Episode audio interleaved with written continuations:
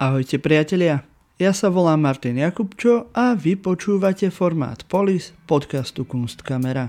V tomto formáte si volám zástupcov politických strán, aby mi povedali, aký má alebo aký by mala mať podľa nich politika vzťah s kultúrou.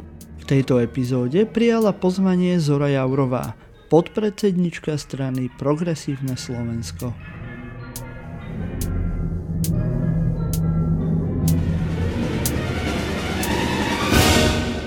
Vítam teda Zoru Jaurovú za stranu Progresívne Slovensko. Dobrý deň. Dobrý deň.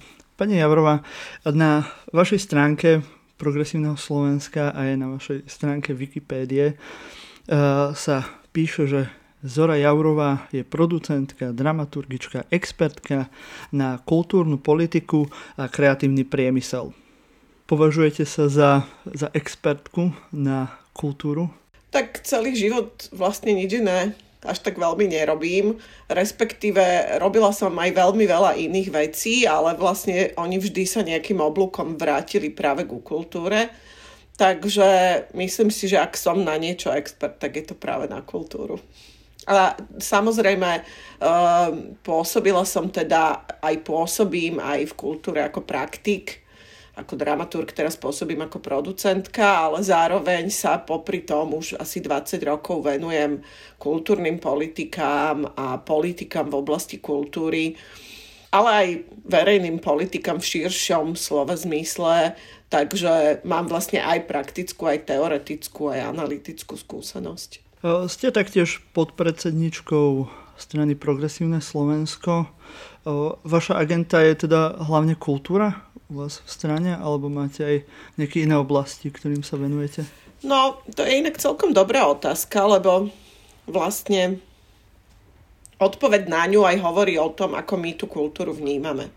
A tá úplne základná východisková pozícia v tom, ako vnímame kultúru v rámci verejných politík, ktorá si myslím, že nás odlišuje prakticky od kohokoľvek v slovenskej politike, je, že my kultúru nevnímame ako sektorovú politiku.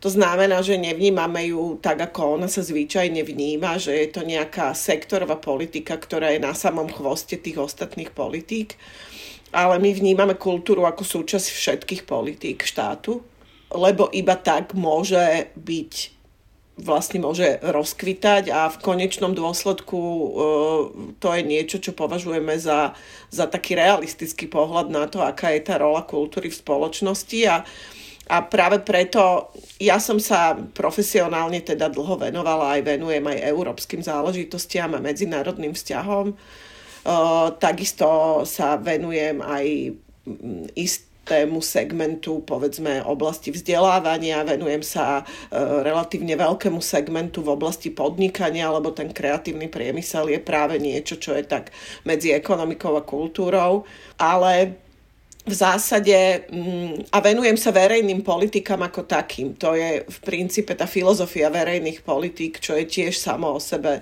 istým spôsobom nejaká, nejaká zručnosť, ktorú si človek musí osvojiť. E, a tým pádom vlastne, ja som sa v minulosti takisto venovala, aj dnes sa venujem vlastne aj, aj um, mestským a urbánnym politikám, plánovaniu miest, pôsobím aj ako poradkyňa primátorovala.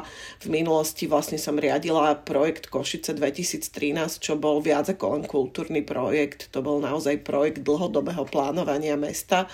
A jednak teda vďaka tej mojej profesionálnej skúsenosti, ale najmä vďaka tomu, Uh, ako vnímame tú rolu kultúry v kontexte tých verejných politík, znamená to, že vlastne v konečnom dôsledku uh, sa v rámci Progresívneho Slovenska venujem relatívne širokému portfóliu politík. To, čo určuje za posledné roky, ako kultúra na Slovensku vyzerá, tak je bohužiaľ koronavírusová pandémia.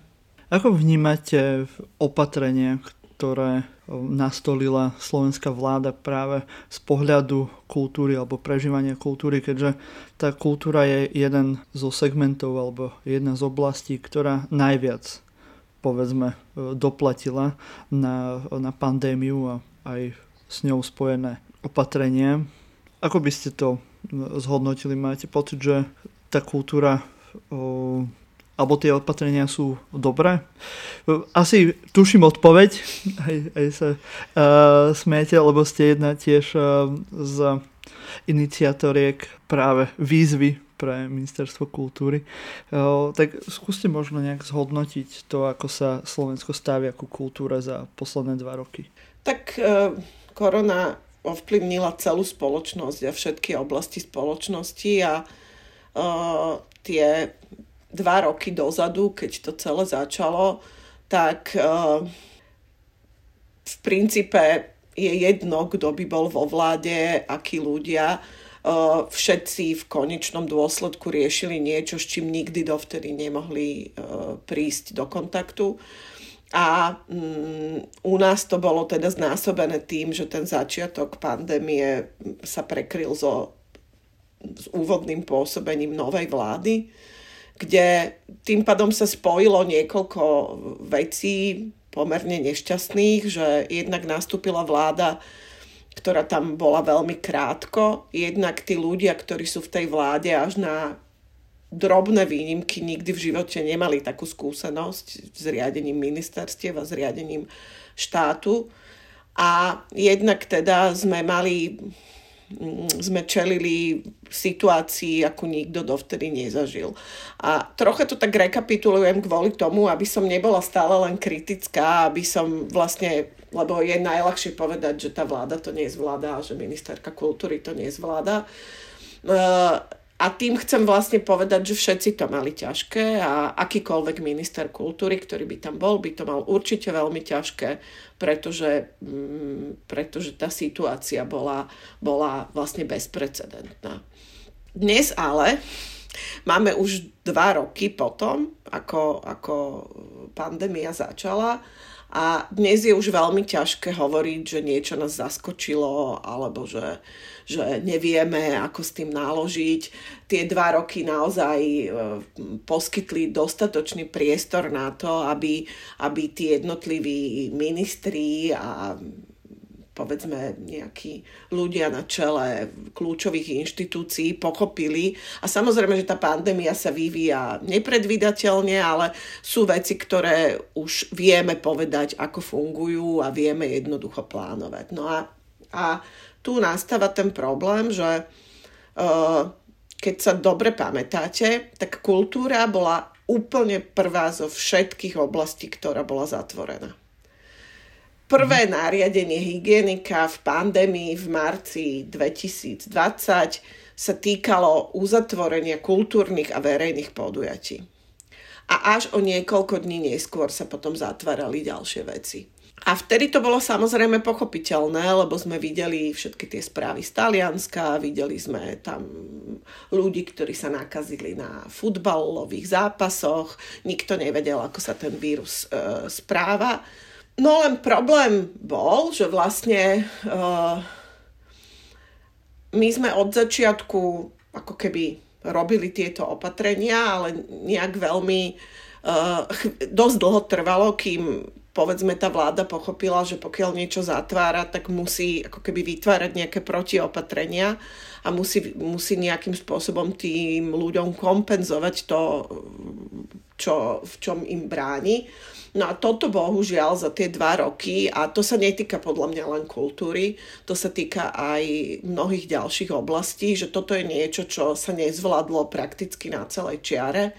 My dodnes nemáme ako keby nejaké, nehovoriac o nejakom kompenzačnom zákone, ale my nemáme vôbec žiadne záruky vytvorené pre ľudí, ktorým štát de facto bráni podnikať a bráni vykonávať ako keby prácu, ktorou sa živia, a nemáme, oni nemajú žiadne záruky, že tá vláda im to zároveň aj bude kompenzovať.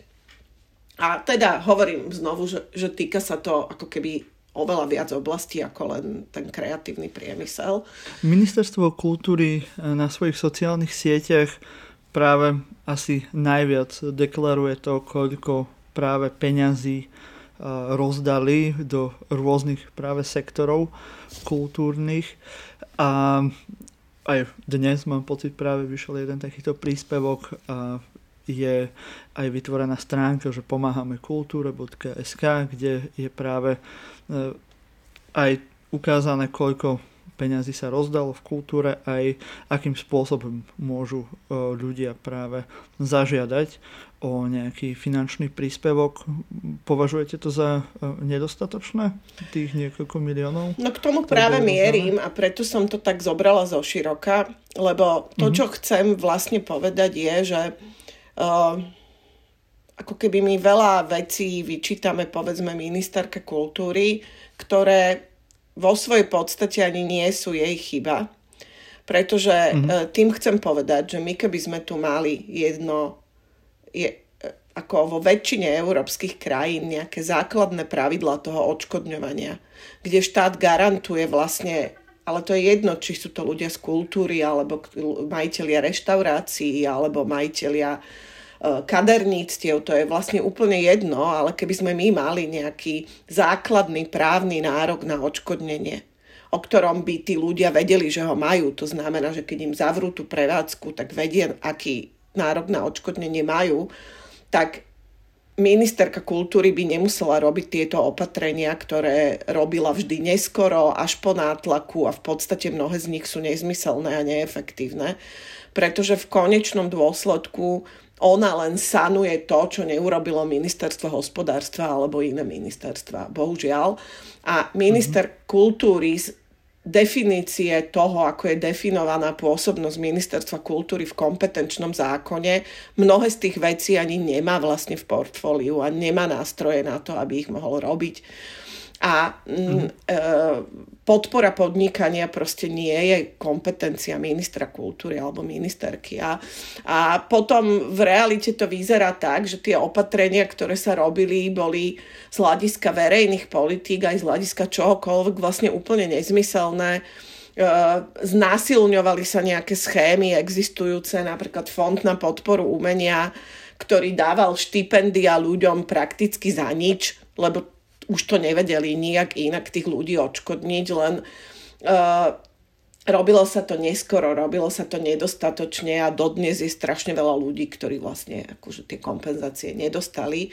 Ale tým chcem povedať, že ja primárne si myslím, že primárna chyba je niekde oveľa vyššia ako na ministerstve kultúry, uh, uh, pretože sa to nezvládlo na úrovni vlády, tam sa nezvládla vôbec tá filozofia toho, ako my sa staviame k ľuďom, ktorým berieme vlastne e, právo podnikať svojím spôsobom.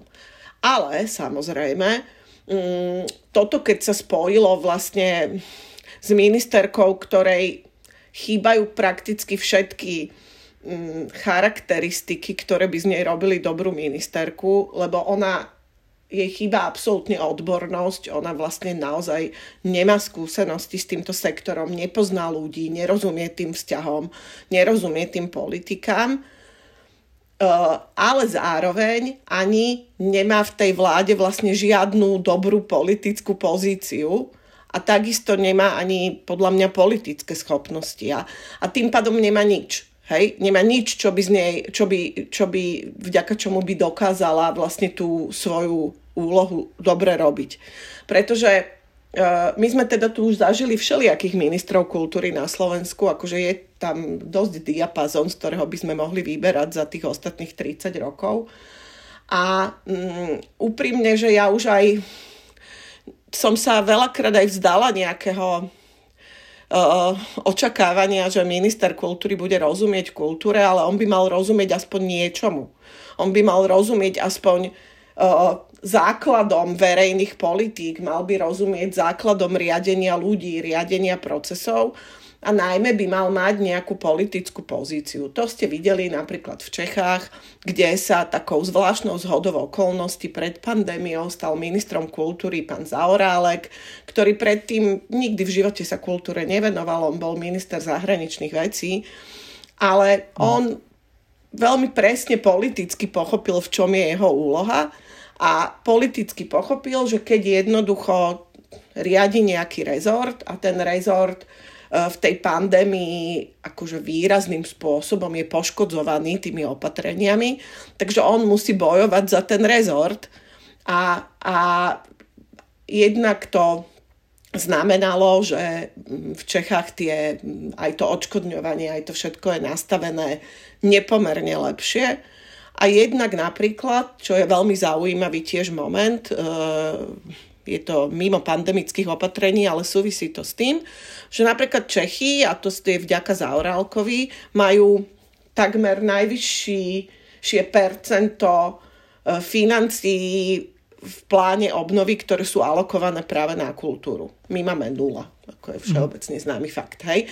A, a vlastne tým chcem teda povedať, že, že sa podľa mňa tu spojili dve veci, že spojilo sa to, že vláda principiálne nezvláda to odškodňovanie a vlastne nejakú záchranu tých, ktorých postihla opatreniami. A to sa spojilo s ministerkou, ktorá proste nemá tie schopnosti, jednoducho žiadne. A, a hlavne ani nemá agendu, žiadnu svoju. A tým pádom tie výsledky sú, aké sú. Ako, uh, áno, boli nejaké schémy, uh, aj niektoré boli v konečnom dôsledku. Uh, určite ľuďom pomohli, to zase nechcem hovoriť, že nie. Ale má to veľmi, veľmi ďaleko od nejakého systémového prístupu.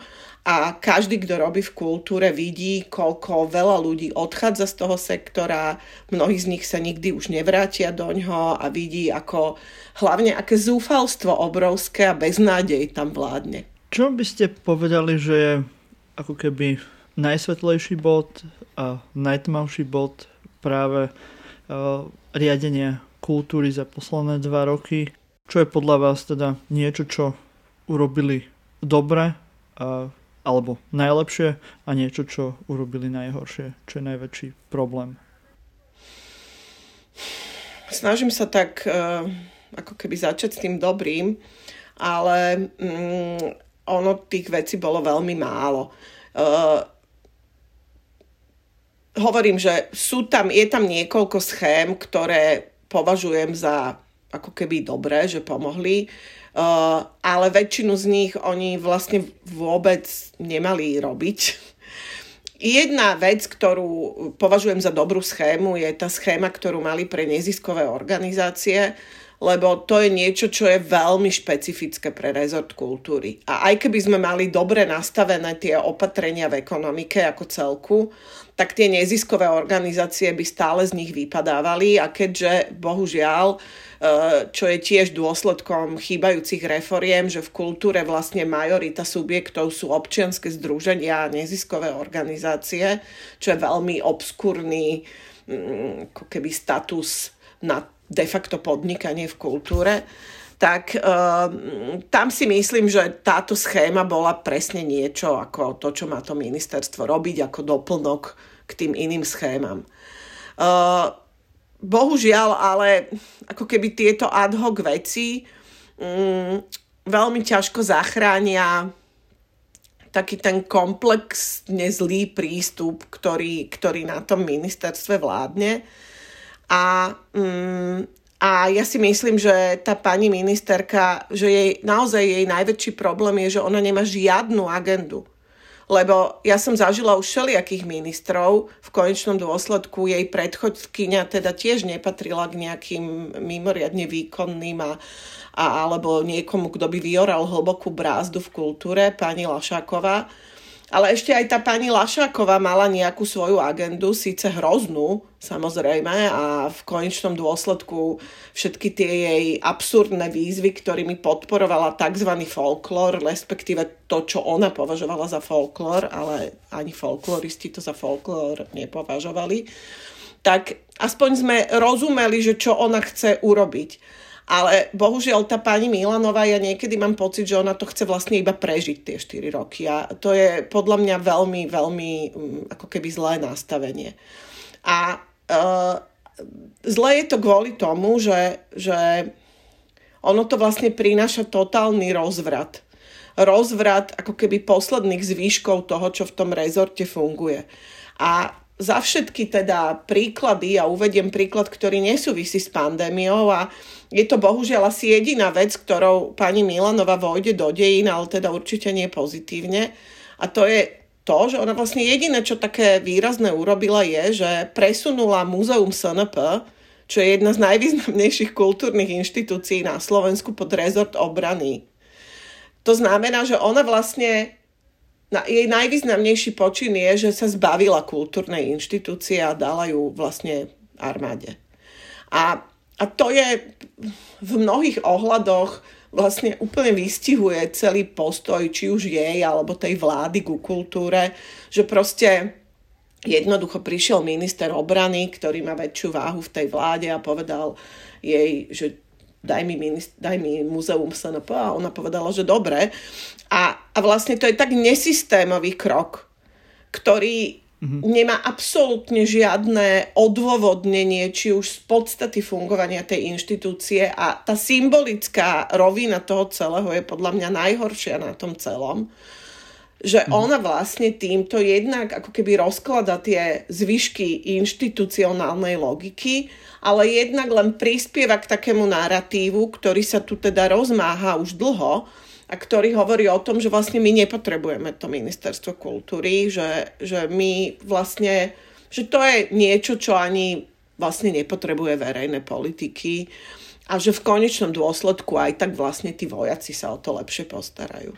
Áno, na to sa ešte budem pýtať, ale keď už sme pri tom múzeu es en pé, máte nejakú predstavu, že čo mohol byť dôvod práve takejto razantnej, náhlej v podstate zmeny? Presunu dôvod bol jednoduchý, es en pé? Dôvod bol ten, že proste na ministerstve obrany boli ľudia, ktorí sa chceli fotiť pred múzeum es en pé a urobili to preto, lebo mohli. To je takto jednoduchý dôvod. Ja si myslím, že nejaký ani polopríčetný minister, ktorý by rozumel aspoň trocha svojej roli, by niečo také nedopustil, naopak by bojoval akože celou váhou svojej osoby a všetkým za to, keby náhodou vláda niečo také chcela urobiť, aby sa to neudialo. Čiže že tam za tým vidíme vlastne to, čo ja považujem za najhoršie v súčasnosti, že tu vládne tento typ chaosu, rozvratu, rozkladu verejných inštitúcií, a teda bohužiaľ sa to netýka len kultúry, týka sa to takmer všetkých oblastí, kde, kde táto vláda, o ktorej sme si všetci vlastne mysleli a želali, a, a s tým tá vláda vznikla, že to bude tá vláda zmeny, a určite ako keby je to zmena, povedzme, oproti tým výsledom, viac ako desiatim rokom vlády Smeru, v, v, aspoň v nejakom nastavení. Ale to, čo to reálne robí vlastne s tými verejnými inštitúciami, je podľa mňa niečo, čo sa tu bude musieť napravať ešte veľmi dlho. Čo je pre vás kultúra? Čo je také uh, prvé, čo si predstavíte, keď sa povie kultúra? No, tak to... Je to samozrejme široký pojem a hej, je hej. to ako ťažká otázka, ale práve preto sa pýtam, lebo často kultúra je spätá s niečím osobným, čo má ten človek zažité a s čím sa najviac stretáva, čo je okolo neho. Čo je pre vás práve tá uh, najosobnejšia uh, predstava kultúry? No, to je dobrá otázka, lebo ono sa to slovo používa vo veľmi rôznych rovinách. Mm. Či už ano. v debate o kultúre všeobecne, alebo aj v tej debate o kultúre a kultúrnych politikách. Ja si myslím, že my by sme vlastne aj v tej debate týkajúcej sa politík mali prestať hovoriť o kultúre vo vzťahu k umeniu a iba k umeniu a k nejakým inštitúciám alebo k nejakým voľnočasovým aktivitám, čo je inak veľmi zaujímavé, lebo to vidíte na tých opatreniach dnes, že vlastne kultúru tá vláda chápe ako voľnočasové aktivity. Že tamto pochopenie, že to je obrovský segment ekonomiky, absolútne nebolo. Prvé sa to zatváralo a pr- posledné sa to otvára, lebo je to niečo, o čom si myslíme, že jednak to ekonomicky není nejako prínosné Ani spoločensky to vlastne veľa nerobí, je to tak na úrovni nejakej voľnočasovej aktivity. A to je podľa mňa niečo, čo by sme mali ako keby prestať vôbec takto o tom hovoriť, lebo, lebo tam tkvie ten problém, prečo sa tá kultúra potom vždy tak odsúva nakoniec. A, a my dnes na charaktere verejného života, na charaktere verejného diskurzu vidíme dôsledky takéhoto prístupu. Pretože v konečnom dôsledku, v tom najširšom slova zmysle, kultúra je štýl života, kultúra je spôsob života, to, ako žijeme, to, ako rozmýšľame a to, kto sme. Je to niečo, čo tvorí základ identity, základ toho, ako sa sami seba identifikujeme. A, a netreba vlastne asi veľmi vysvetľovať, že ten problém identity, toho, kto sme, je ako v jadre veľmi veľa problémov, ktorým slovenská spoločnosť čelí vďaka histórii, vďaka tomu, čo sme tu za ostatné dekády zažili.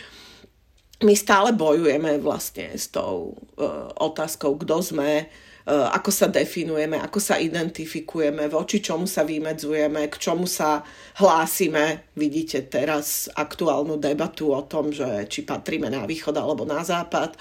A vo všetkých týchto veľmi dôležitých a v podstate aj, aj uh, um, úplne kľúčových debatách spoločenských uh, sa odráža to, že my jednoducho nevnímame kultúru ako súčasť alebo, alebo, alebo ťažko uh, vieme doceniť, čo tá kultúra vlastne pre tú spoločnosť, pre jej obnovu a pre jej budúcnosť znamená. A preto si myslím ja, a vraciam sa k tomu, čo som povedala na začiatku, že kým mm, sa na úrovni naozaj vládnych politík, a to je tá naša vízia, moja vízia, aj vízia pé es pre kultúru, kým sa na úrovni vládnych politík nezadefinuje kultúra ako niečo, čo prechádza všetkými politikami. Niečo, čo je politická priorita, ale nie v tom slova zmysle, že minister kultúry dostane viac peňazí, ako určite aj to, ale, ale v tom slova zmysle, že kultúra nie je iba biznis ministra kultúry, že kultúra je biznis celej vlády a celej krajiny, lebo to je niečo, čo nás definuje. A stačí vlastne, napríklad, čo je veľmi zaujímavé na tejto pandémii je, že ona ukázala napríklad to, že v momente, ak sa zavreli všetky tie mm, kultúrne podujatia, inštitúcie a kultúra ako taká, tak e, napriek tomu, že mnohí vrátane podľa mňa ministra hospodárstva, ministra financií a ďalších, nemali pocit, že to je niečo ekonomicky zásadné. Tak my, keď sme robili aj také v podstate analýzy o tom, že koľk, aké objemy tržieb a obratov vypadli v tom segmente, tak my sme vlastne zrazu prvýkrát zistili, že aký veľký segment ekonomiky tu riešime a že to nie je len ten herec, ktorý nedostane honorár, ale že to je obrovský ekosystém, ktorý je na, ten, na, te, na tú kultúru naviazaný a že v konečnom dôsledku tie ekonomi, ten, ten, ten prvotný dopad na ekonomiku je podstatne väčší, ako sme si mysleli. Nehovoriac už o tom, že vlastne tam existuje množstvo ďalších úrovní toho, keď sa bavíme o tom, že aká je ekonomika budúcnosti, že čo, čo je vlastne to, čo bude v budúcnosti tvoriť ako keby majoritu ekonomických aktivít, tak všetci veľmi dobre vieme, že sú to tie ekonomické činnosti s vysokou pridanou hodnotou, kde tá kreativita, tá sila ideí toho, čo majú ľudia v hlavách, je akože kľúčom k úspechu ekonomickému. A to opäť uh, nie je možné v krajine vytvoriť a kultivovať bez toho, aby sme rozumeli, že je to v podstate kultúrna vec. Uh, a takto by sa mohla ísť cez množstvo ďalších oblastí. Uh, neviem, určite mnohí uh, ľudia zaregistrovali takú iniciatívu uh, predsedničky Európskej komisie Ursuly von der Leyen, ktorá sa volá, že Nový Európsky Bauhaus. A to je veľmi zaujímavá tiež iniciatíva, ktorá hovorí o tom, že my dnes stále hovoríme pochopiteľne, že Európa musí prejsť tou zelenou obnovou, musí vlastne prejsť na environmentálne priaznivejší priemysel, technológie, budovy, energeticky nenáročné technológie a tak ďalej a tak ďalej. A vlastne tá e, predsednička Európskej komisie si uvedomila, že toto celé sa nedá urobiť bez toho, aby mm, to bola kultúrna zmena, že takáto zmena je ku, predovšetkým kultúrna zmena, lebo je to zmena spôsobu života. Je to zmena toho, ako žijeme, ale je to zmena toho, ako žijeme na základe toho, že začneme chápať svet okolo seba inak. A oni to teda pripodobnili k tomu Bauhausu, ktorý tiež bol, vlastne mal nejaký odraz v architektúre a v tom fyzickom svete. Ale opäť na to, aby sme my dokázali zmeniť charakter spoločnosti k tým ekologicky priaznivejším alternatívam a aby sme tu všetci nezhoreli, tak aj to je kultúrna zmena, ktorú bez toho, aby sme investovali do... do kultivácie ľudí nikdy nedosiahneme. A, a to si myslím, že to je podstata toho, čo je kultúra a to je niečo, čo nám dnes extrémne chýba, možno viac ako kedykoľvek predtým.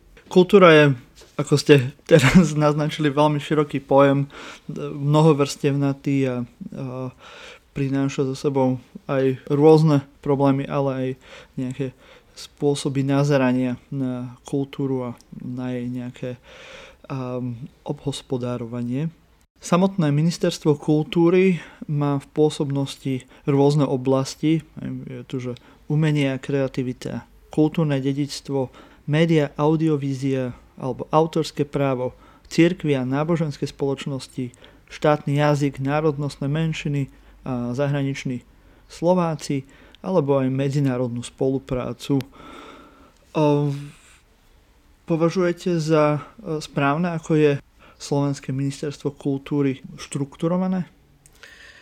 Tak v princípe to vymedzenie ako keby pôsobností je plus mínus podobné ako aj v iných európskych krajinách. Ja si myslím, že to, čo absolútne zlyháva, je, že mm, my ako keby chápeme rezorty ako izolované politiky. A to sa netýka len kultúry, ale tá kultúra je ešte oveľa prierezovejšia ako iné politiky. Hej? A to, v čom to podľa mňa úplne zlyháva, je, že uh, uh, jednak, čo som povedala, že sa tá kultúra nechápe ako prierezová vec. A jednak v tom, že, že neexistujú Veľmi, neexistuje veľmi veľa príkladov efektívnej medzirezortnej spolupráce a, a vôbec nejaká kultúra tvorby medzirezortných politík na Slovensku sa veľmi nepestuje. Mhm.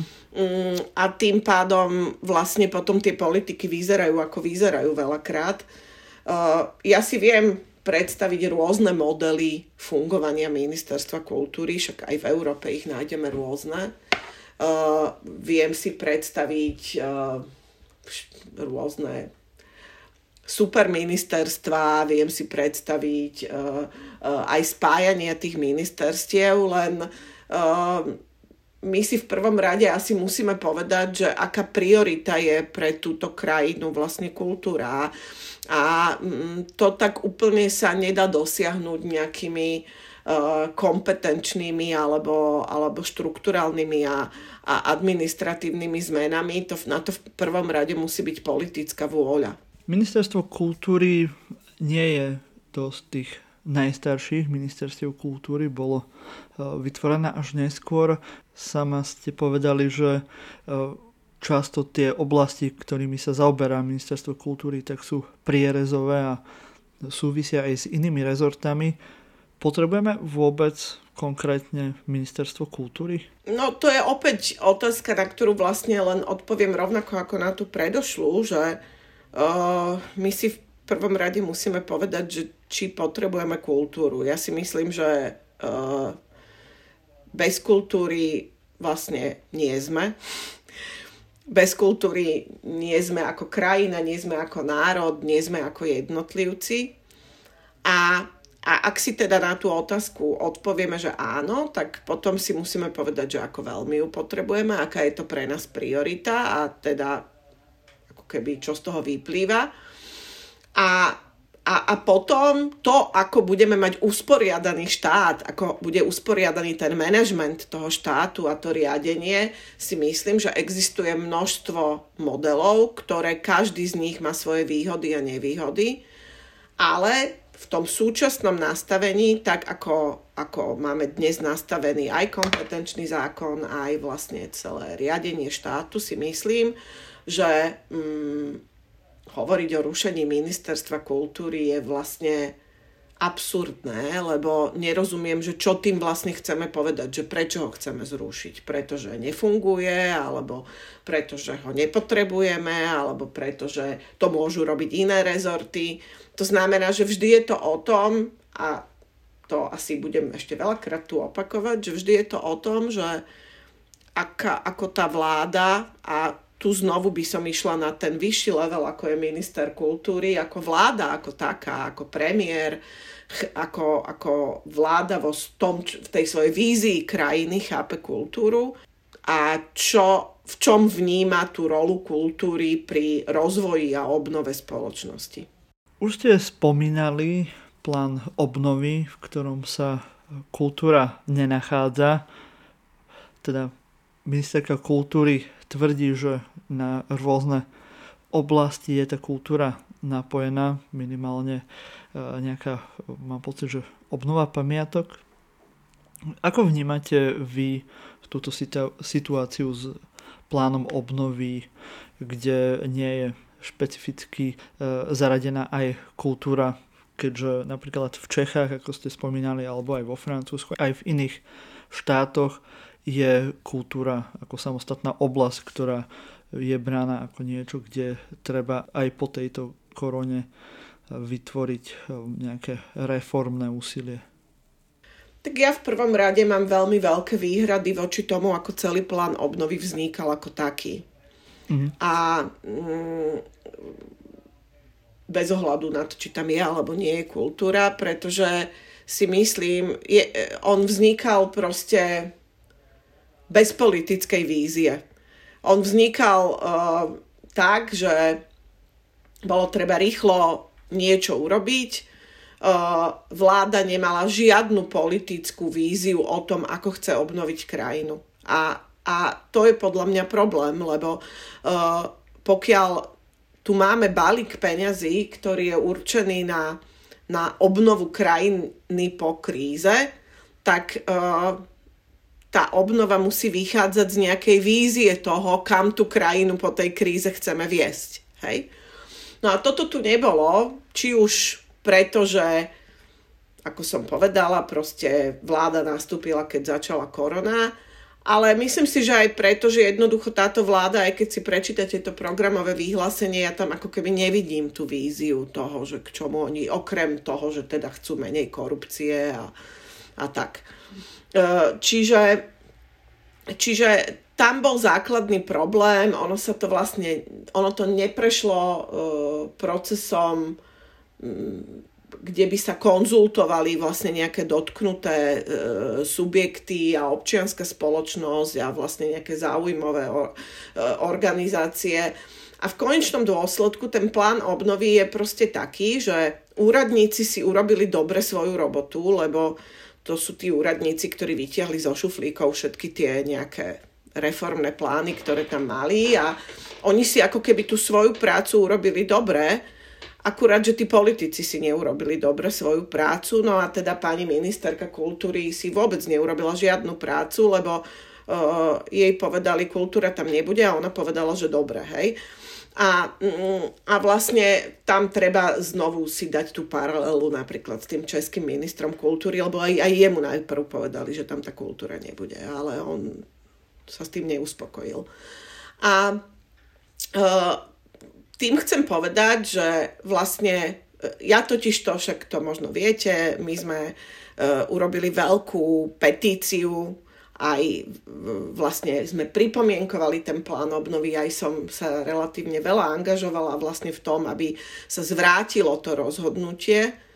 A ja som absolvovala vlastne pripomienkovacie konanie, kde sme mi to dali ako zásadnú pripomienku, ktorého sa zúčastnil aj premiér, aj ministerka kultúry, aj vlastne všetci zodpovední.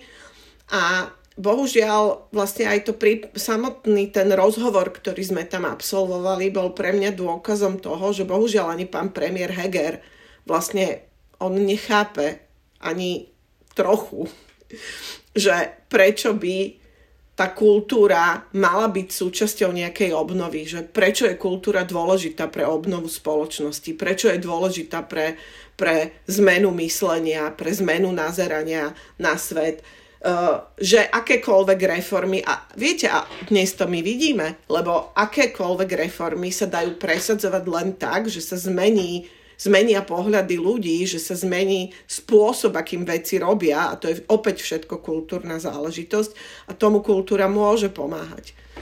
Mm, ale toto pochopenie proste tam absentuje, na celej čiare tam absentuje. Pani ministerka bohužiaľ nemá žiaden dnu politickú silu, ktorou by to dokázala presadiť, a v konečnom dôsledku to ministerstvo kultúry ani nevedelo navrhnúť také programy a také reformy, ktoré by boli kompatibilné s tým rámcom toho plánu obnovy. A teda ten výsledok je, aký je. Uh, problém ale je, že dnes, že my sme sa veľmi veľa napočúvali pri tom pláne obnovy, a to bol vlastne aj argument premiéra a ministerky, že nevadí, že to nie je v pláne obnovy, ale tie peniaze budú odinakiaľ, lebo budú v štrukturálnych fondoch a budú v štátnom rozpočte, a že to je vlastne lepšie ako plán obnovy. Mm-hmm. No a toto je podľa mňa jednak chybná úvaha, a jednak to nie je pravda.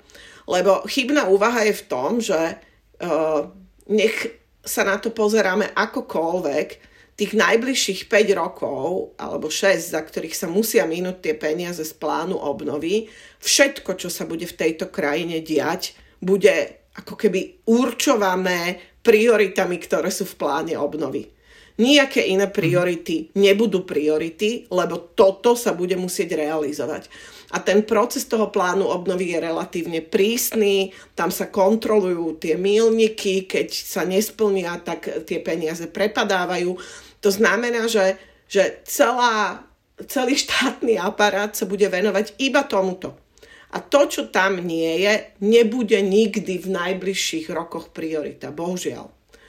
Ale okej, okay, stále si môžeme povedať, že okej, okay, však možno budú nejaké iné peniaze. No ja som videla teda ten, aj celkom pozorne sledujem, ako sa vyvíja tá partnerská dohoda, čo je dokument, ktorý vlastne určuje to, ako sa budú míňať e, európske štrukturálne fondy v tomto programovacom období. Tam treba povedať, že toto programovacie obdobie už druhý rok beží a my ešte ani nemáme tú partnerskú dohodu schválenú, a teda nečerpáme tie peniaze, čo je tiež samo o sebe problém. Ale ja som teda videla celý ten rámec a tam teda naozaj veľmi veľa priestoru na investície do kultúry nie je ani náhodou. V pláne obnovy to, na čo ste narážali, že teda sa tam budú zateplovať nejaké budovy a že to sa týka aj kultúrnych budov, tak iste, ale to by sme mohli povedať, že aj súdna reforma je pre kultúru, lebo že však aj ľuďom v kultúre sa zlepší prístup k súdnym procesom, hej, že to je asi na tej úrovni. A tých peňazí na to zateplovanie ani veľa nie je. V kultúre väčšina objektov sú napríklad pamiatkovo chránené, čiže tam to je oveľa komplikovanejšie. A akože mm. m, naozaj sa nechám prekvapiť, ale myslím si, že tam reálne žiadna alokácia nebude. A čo sa týka štrukturálnych fondov, tak tam tiež ako keby zatiaľ to, ako to vyzerá, sú tam nejaké peniaze vyčlenené ako keby na záchranu pamiatok, ale aj tam nie je jasné, koľko tých peňazí bude a či vôbec budú a za akých podmienok sa budú môcť čerpať. Čiže, čiže mm, nehovoriac o tom, že štrukturálne fondy sú veľmi komplikované peniaze. My na Slovensku máme veľmi teda bohužiaľ smutnú históriu toho, že nevieme tie peniaze čerpať. Uh, tie, tie subjekty pôsobiace v kultúre veľakrát vlastne uh, nie sú ani spôsobile tie peniaze čerpať z rôznych dôvodov, z rôznych podmienok, ktoré, ktoré nevedia splniť. Um, uh, čiže hovorím, že tamto ja vidím tiež nie veľmi nádejne.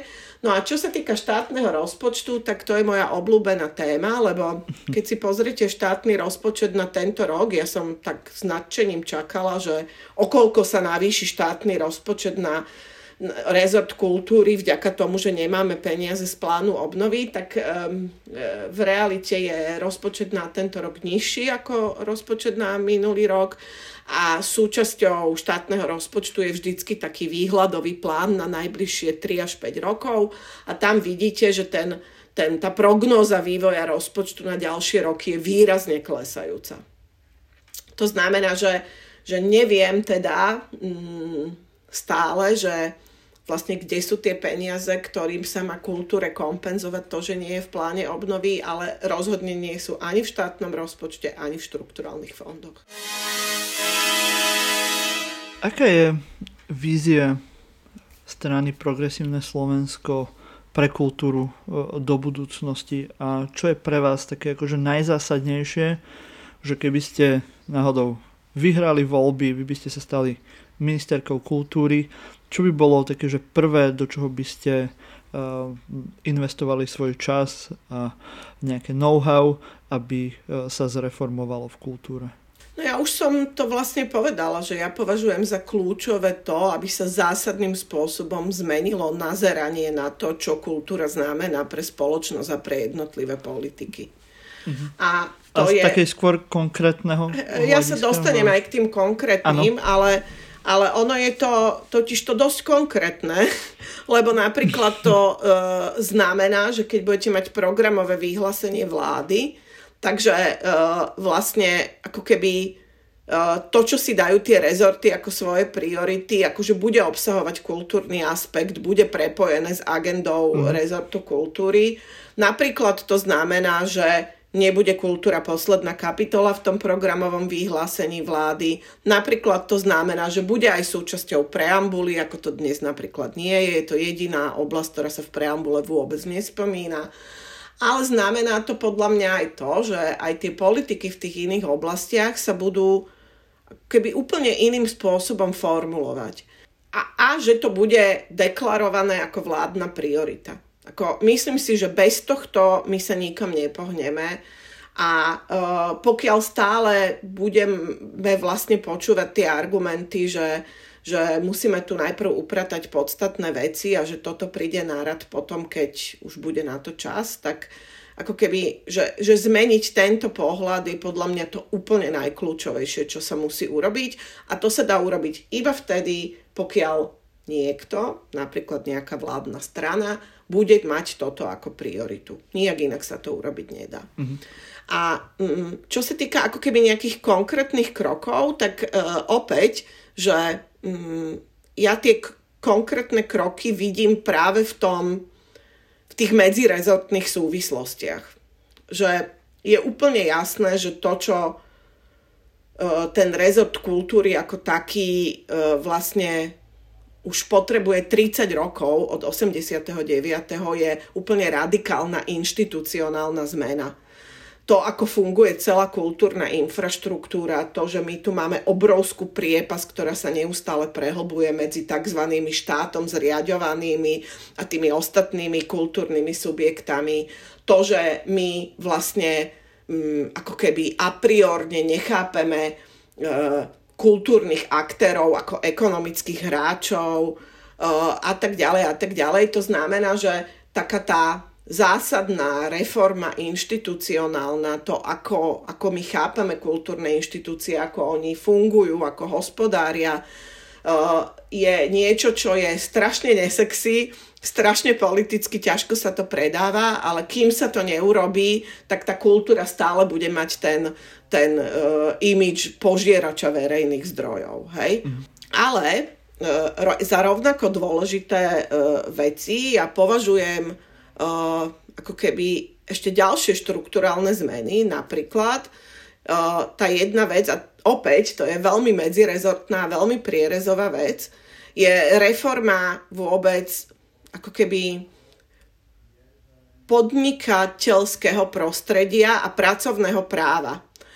Uh, pretože my dnes uh, máme ako keby nedostatočné štrukturálne nástroje na to, aby ľudia v kultúre napríklad, ale nielen v kultúre, by the way, mohli podnikať a mohli zarábať peniaze. To je to, čo som povedala, že my tu máme majoritu ľudí, ktorí fungujú ako občianske združenia, ale teda to nie je iba v kultúre. E, pretože napríklad nemáme status, or, e, alebo máme nefunkčný status organizácie poskytujúcej verejnoprospešné služby. Uh, to znamená, že tu ako používame proste zlé právne formy na pôsobenie v oblasti kultúry. Takisto, čo sa týka pracovného práva, uh, veľmi dobre to ukázala tá pandémia, že my chápeme ľudí, naše pracovné právo chápe primárne ako primárnu ekonomickú aktivitu ľudí, akože sú zamestnanci. Mm-hmm. Proste to, toho sa týka aj, to ste videli, všetky opatrenia sa týkali zamestnancov, že už aj to je podľa mňa troška chybné, lebo napríklad v Amerike je to úplne inak, v Amerike sa človek chápe ako podnikateľ a to, že je zamestnanec, to je už také akože on the top of this. Ale my tu ako keby chápeme ako keby, že ľudí ako zamestnancov a potom máme tých živnostníkov, ako keby tých samostatne zarábajúcich, uh, na ktorých až tak veľmi tiež ako keby neprihliadame, ale uh, vlastne tá pandémia ukázala, že prečo napríklad uh, také množstvo ľudí v kultúre vypadlo z tých opatrení.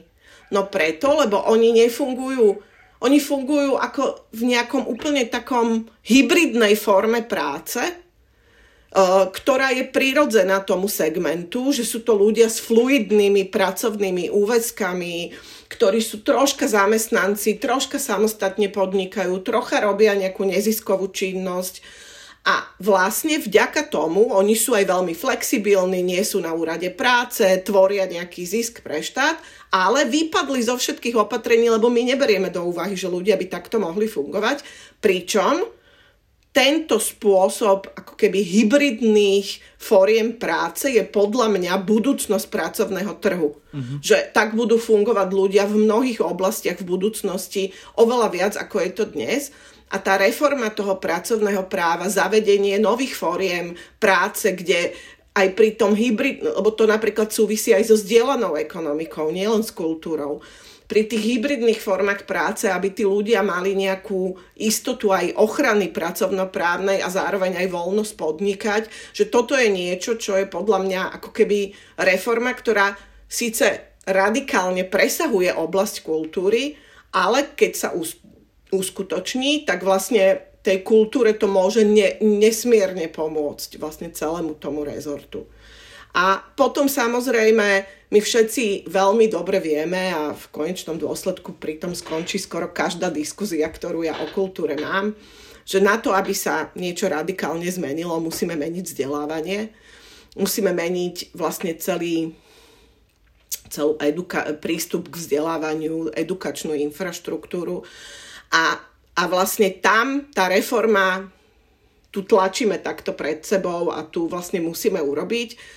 A ako keby, ja keby som bola ministerka kultúry, to by bola jedna z hlavných úloh vlastne uh, riešiť to, aby kultúra bola podstatnou súčasťou takejto reformy. A aby ako keby uh, to prepojenie kultúry a vzdelávania v tom novom nazeraní bolo integrálne, bolo úplne v základe toho, ako budeme chápať vzdelávanie.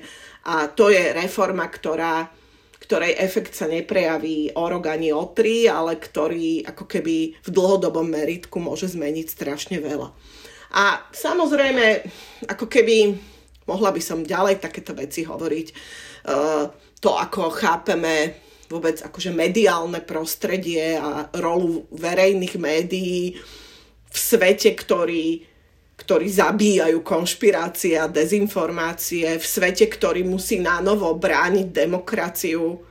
Že to sú tie role kultúry, to sú tie role ministra kultúry, nie A k týmto témam sa má vyjadrovať ako keby minister kultúry. To znamená, že nie k tomu, že či niekto čo urobil na javisku v Národnom divadle, aj to je samozrejme dôležité, ale vlastne ako keby ten kontext toho, že, že čo sú problémy tohto sveta a ako oni sú prepojené vlastne ako keby s tým, čo čo rezort kultúry rieši. Čiže to je ďalšia veľká téma, ako naložiť vlastne s mediálnym prostredím. No a potom, ako keby jedna z obrovských tém, my vždy to berieme ako, že kultúrne dedičstvo, že to je niečo, čo, to sú tie hrady, ktoré musíme opraviť. A to je podľa mňa opäť strašne mylné a strašne zúžené chápanie, lebo ja by som toto úplne preformulovala, že to nie je kultúrne dedičstvo, ale to je náš vzťah k pamäti. Náš vzťah k minulosti, ktorý nás ako keby e, zaujať kritický vzťah k minulosti, aby sme pochopili, kto sme dnes a čím sa chceme stať. A ten vzťah k pamäti e, je, to je niečo strašne dôležité, pretože ono to jednak znamená to, ako tú minulosť reflektujeme, ale jednak to znamená aj to, že my si povieme, že aký príbeh chceme písať, čo, že či napríklad pri záchrane pamiatok, že či všetko treba zachraňovať. A keď nie všetko, tak čo treba zachraňovať a prečo? Mhm. Lebo vždy debata o kultúre skončí pri tom, že treba opraviť pamiatky a že tam je obrovský investičný dlh, čo je akože svätá pravda, ale zároveň na tomto svete není dosť. Nikdy, nikde není toľko peňazí, aby sa dali opraviť všetky pamiatky, hej. To znamená, že ten vzťah k pamäti, my jednak e, tú minulosť ako keby sme ignorovali a, e, a vlastne ako keby nehlásime sa k tej našej minulosti. Jednak si potom musíme vytvárať nejakú takú falošnú minulosť, m, takú nejakú bukolickú, uh, vidieckú idylku, ktorú, ktorou si nahrádzame tú identitu. A ja si myslím, že toto je niečo, čo je ako keby obrovská téma, ku ktorej sa treba postaviť, kde treba predefinovať to, akým spôsobom sa chováme k dedičstvu a kde si treba povedať to, že akým spôsobom chceme aj vytvárať ako keby modernú identitu Slovenska.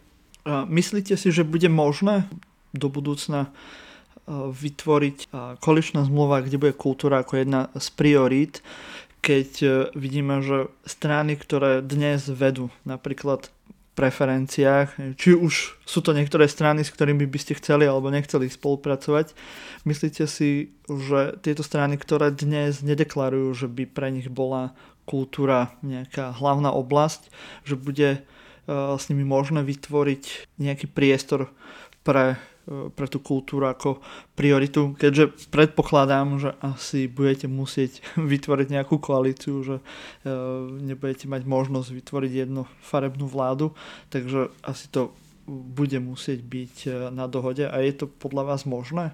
Tak takto, že ja zase si nemyslím, nie som natoľko naivná, aby som si myslela, že kultúra bude ako keby top jedna priorita vlády, ale myslím si, že by sme sa možno k tomu mohli dopracovať jedného dňa, keď e, trocha popracujeme na tej zmene toho chápania, e, že čo to kultúra je. V každom prípade, keď hovoríme o nejakej blízkej budúcnosti, tak ono je to asi v konečnom dôsledku vždy e,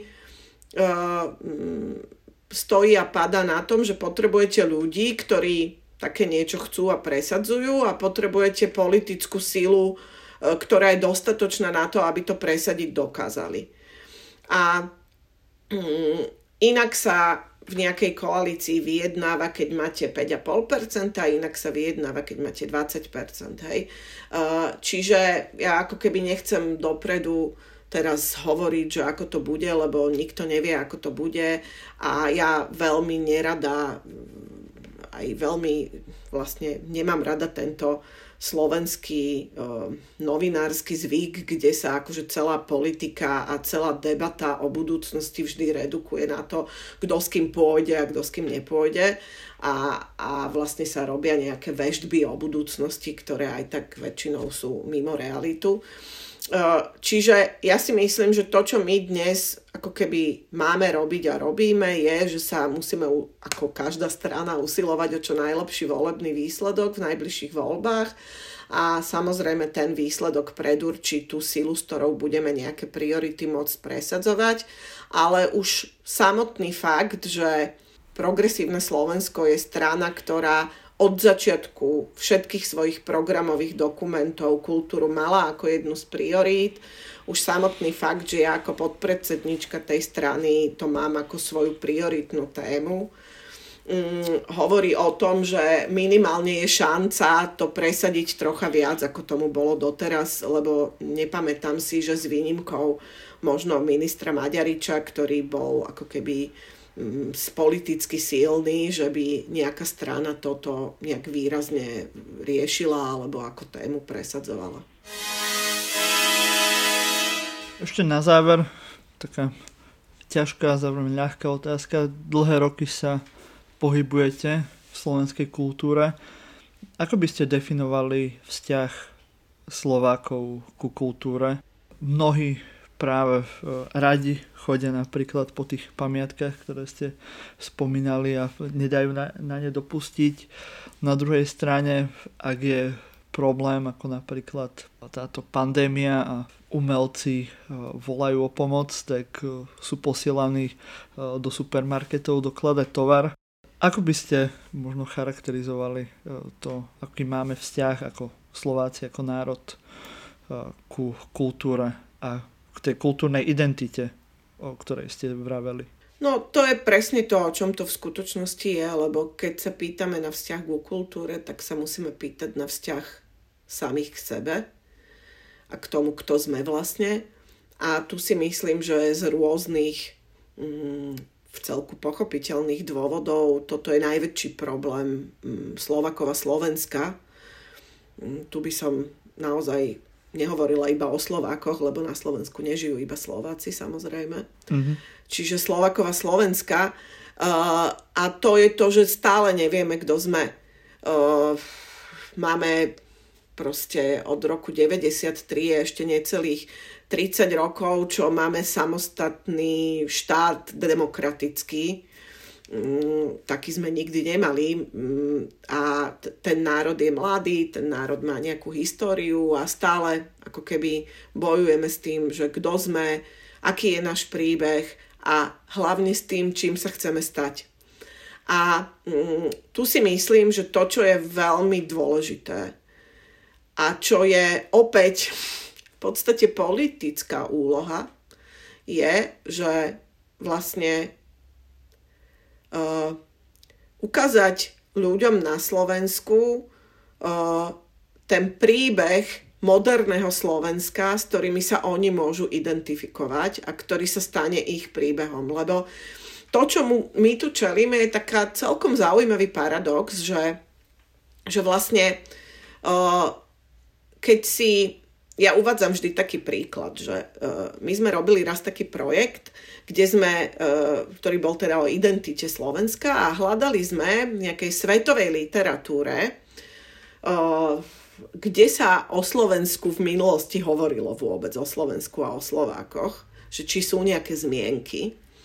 A teda ono ich až tak veľa nie je, ale jedna zo zaujímavých zmienok je v veľmi známom románe Brama Stokera Dracula, kde um, ten autor hovorí vlastne o Slovákoch, jak tam cestuje po tej Transylvánii, že tam teda mm-hmm. stretol aj Slovákov a že boli to takí uh, veľkí primitívni ľudia v špinavých bielých nohaviciach, ktorí uh, pôsobili ako keby troška tak desivo, ale zároveň boli takí utiahnutí a s nikým sa nerozprávali. Boli to tí pastieri. A to bolo pred vyše sto rokmi. A my keď sa dnes pozrieme okolo seba, a nemusí to byť len v Bratislave, keď sa pozrieme, že čo sa tu za posledných tých sto rokov udialo, A ako veľmi sa tá krajina od tých pastierok, čo chodili po tej hlinenej dláške, sa z tých sto rokov zmenila, zmodernizovala, rozvinula. Dosiahli sme, máme samostatný štát, sme členmi Európskej únie, sme vlastne ako keby medzi najúspešnejšími krajinami sveta a tak ďalej a tak ďalej. Tak ten modernizačný príbeh je úspešný a je ako keby je celkom zaujímavý a tá realita nášho každodenného života je úplne iná, ale problém je, že keď sa ľudia majú s niečím identifikovať, tak oni sa veľmi často z nejakého zvláštneho dôvodu identifikujú práve s tým bukolickým, pastierským, vidieckým obrazom o Slovákoch, ktorý už dávno nie je pravdivý. A to vidíte na všetkých prezentáciách v zahraničí, kde sa proste vždy vytiahne nejaká fujara, nejaké brinzové halušky a, a, a pritom... A, a to ja samozrejme nekritizujem brinzové halušky, ale hovorím, že vlastne k čomu my lpieme ako keby nejakom obraze tej našej identity, hoci ona je v skutočnosti úplne iná, je oveľa modernejšia, je oveľa, oveľa zaujímavejšia možno. A to je podľa mňa to, že, že a to je podľa mňa rola uh, aj poli, teda primárne politikov, uh, jednak ten moderný príbeh krajiny tvoriť, a jednak ho ako keby ukazovať tak, aby aj tí ľudia sa s ním dokázali stotožniť. Čiže inými slovami, veľmi jednoducho povedané, ukázať moderný príbeh krajiny, na ktorú ľudia môžu byť hrdí. A tu opäť vidíme na tomto príklade, že lebo toto je politická vízia par excellence a je to politická vízia, ktorá zahŕňa úplne všetko. A znovu vidíme, že v jej podstate je vlastne kultúra, je vlastne identita, je vlastne identifikácia sa s nejakým príbehom. A toto rozprávanie príbehov, ktoré sú pravdivé, ktoré reflektujú minulosť, ktoré hovoria o tom, kto sme a ktoré hovoria hlavne o tom, kým sa chceme stať, je podľa mňa najväčšia úloha, ktorá stojí pred touto spoločnosťou a pred tými, ktorí ju vedú. Tak... Ja vám veľmi pekne ďakujem za to, že ste si našli čas. A, a ja ďakujem za pozvanie. Prišli do nášho podcastu. Toto bola Zora Jaurová, podpredsednička strany Progresívne Slovensko. Ďakujem veľmi pekne.